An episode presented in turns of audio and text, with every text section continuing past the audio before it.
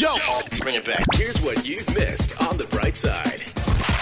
Just minute for today, but I'm so glad I've got some company right now with Sha-En in the studio with me, our happiness scientist and two times TEDx speaker. Girl, Good what are you doing with your hours? I'm not doing enough with my hours, that's for sure.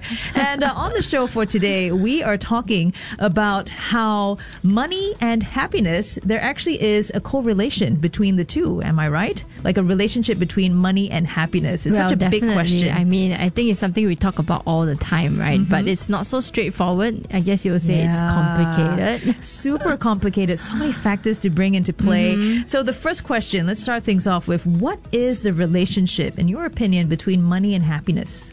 I think most of us think of money as something that's really important, and Mm-hmm. definitely it is in terms of like meeting our basic needs. You know, if we think of Maslow's hierarchy of needs, Mm. having a shelter over our head, having food on the table, we need that, and money will give us that. Right. And of course, there are people who don't even have enough money to get to that, and of course, they they are somewhat miserable, right? If every day you're on survival mode and you're always hungry, that is very challenging. Actually, that's what one of the uh, experts pointed out, you know, on this discussion about money and happiness. It's not so much about money, money per se, but it's about survival. Exactly. Ah, so it's a really good point that you bring across. Now, tell me this. There is a big debate, right? Especially there was a new article that came out about how the minimum that you need to earn per year has increased, right? Before you can experience that maximum happiness. Um, it's actually increased. I think what inflation. ah, yeah, maybe. But was the question is, how much money will make one happy? I think in the original study in 2010, they said it was around annual income of 75,000 US dollars. Yep. But in the most recent study, which came out quite recently, uh, I think this year, in fact, they said that it's upwards of uh, hundreds of thousands to make you happy. Yeah, but I think you must look at the nuances of the study and don't just look at the numerical. And that is, you know, there are some things that above a certain income, earning more money above a certain income is not going to make you exponentially happier. But if your income level is low, then earning, you know, double your income, for example, is going to make you happier. So again, it really depends on your circumstances that you're facing. And some of us may have certain challenges we're going through for which we need the extra money. And in which case, that's going to come in, you know, going to really increase our happiness levels. And I like how you've pointed out, always read the fine print. Yes, right? every Like- study they are always like, how do you even measure what is happiness? You know, it's not just about how much smile you're giving to someone. Or Hey, I think that's a good manage, uh, measurement. Like, you know, smile at people. It's very good. I like it. Mm, that's how I can Yes. tell that Sha-En is super happy today because she's been smiling nonstop, even though we're talking about a pretty heavy topic over here. But this also begs that question, right? You pointed out about how, um, yeah, money is important. And there's also the reverse, right? You've got people with a lot of money. And they really do look miserable. They're grumpy, they're upset, they're just frustrated all the time. I mean, what are your thoughts on that? Well, I mean, not all people who make a lot of money are always happy, nor are they always miserable. I guess it depends on what are they doing with their money, right? And also how much time. Uh, if you're spending a lot of time earning that money and your stress levels are high and your health is not in good shape, then of course earning that amount of money is not going to make that much difference because you're too stressed. for example. So I've seen people who are really highly strung, high achievers. They make a lot of money, but they often share with me, I don't have time to spend my money. Oh my goodness, that feels very sad. yeah, exactly. So I can understand, right? It's like you're spending, slogging, and all of that. But of course, there are people who uh, make a lot of money and they do help people with that money. They have a purpose, they know why they're earning that money, and therefore they're happy. And it can be the same for people who don't earn a lot. Who spend their time giving to others, helping others, getting himself uh, using the money the way that they want to to add value to their life. I And- like that. yeah. I like what you said that. And you know what? We should carry on this discussion on Facebook Live. Why don't you join us right now? Head on over to our Facebook page at facebook.com slash 1FM913. We heard from uh, Sha-En about how we can actually have both. We can have money, we can have happiness. We just need to adjust certain things, prepare your mindset for it, right? Hmm. And we talked about how you did it yourself, actually leaving stability behind to find your own passions. And you started up something really great. And look at you now, uh-huh. successful, like don't know like what like that. Hmm. a lot of hard work, but you know, I think also focus, determination, knowing what it's for. There's always a larger picture behind it.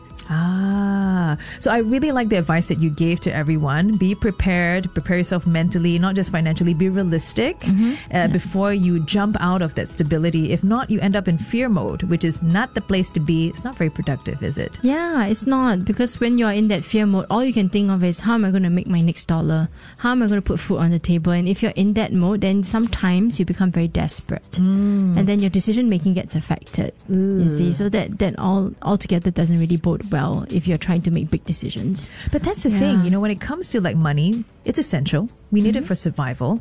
But Abs- yeah. we can very easily sort of have that sort of obsession with it, right? Yes, yes. And that's when it starts to get unhealthy. So my question to you right now is how can we, you know, have that financial freedom, you know, be not be obsessed with money, just have a healthier and happier relationship with money. Do you have any yeah, tips on that? You know, we must go back to how did this relationship form in the first place. Mm-hmm. Many of us have a cultural association of money and happiness that probably we were exposed to when we were younger. As we were growing up, like, I don't know if about you, Lavinia, but have your parents or, or people people around you have said like, you know, money doesn't grow on trees, I've heard that. right? Then, and money um, doesn't come from everywhere. My dad Now- used to joke. Yeah. It doesn't grow on trees. It grows in daddy's wallet. Yeah. or like, you know, even having like sometimes running out of pocket money and feeling like you need to go and For it, for example. And all these form associations that maybe I need money is never enough. And mm-hmm. because money is never enough, therefore I want to have more. Mm-hmm. And therefore we start to grow up thinking, I always need to have more and more and more and more. But then when is it enough? It almost feels like it's never enough because at a young age you felt that it was not enough for you. I actually You know? felt two dollars a day was enough for me. That was a lot of money back then. Yeah, and and you come back to your spending habits now, right? It it has a correlation, right? That is really interesting. I mean, for you to actually pinpoint an actual time that early on in our lives where we hmm. start developing this relationship, good or bad, with money. That's really yeah, interesting. because we have things like money habits. Some of us are savers, mm-hmm. some of us are spenders, mm-hmm. right? And so if you're saving, probably you have been told you must save your money for a rainy day, blah blah blah. If you spend, I never mind lah. Tomorrow it may not come, so you might spend today. So if you have this kind of short-term mentality with money, you'll find that maybe you can earn a lot, but you can't keep the money. That's true. Yes, so you may earn a lot, but you also outflow a lot. And then, or you may hmm. earn very little, but if you save a lot, maybe you will still have enough. I do look guilty, right, when you pointed out that last point. Mm, is my out more than my in? Mm, mm, It's a I can't even, I can't even look right? at Sha-En right I- now. I'm not an accountant here, but I mean, yeah, the relationship starts from young. Ah, but let's just um, give everyone a great takeaway on how to build a happier and healthier relationship with money. What is one challenge you have that you want to pose to our listeners to achieve that? I think you first become aware of your own habits with money and your own relationship with money. When you think about money, what words come to your mind? Some people say, oh, easy, nice, happy. Some people say, oh, greed. Oh, right? You know, I'm sure oh. we've all heard that people who have a lot of money are very greedy. So if there are negative associations, then the question to ask ourselves is is is that a helpful association that we want to have with money? Because if we think money is evil, money is bad, money is, is greedy, then we won't want to hold on to it because we don't want to associate ourselves with those with greed or evil or whatever. All these negative Yeah, all the- connotations. yeah, okay. Exactly. So So we can start there. Mm, Yes. I think that's a really great takeaway. So, our bright side buddies, uh, here, Sha-En's, she is a woman of much wisdom.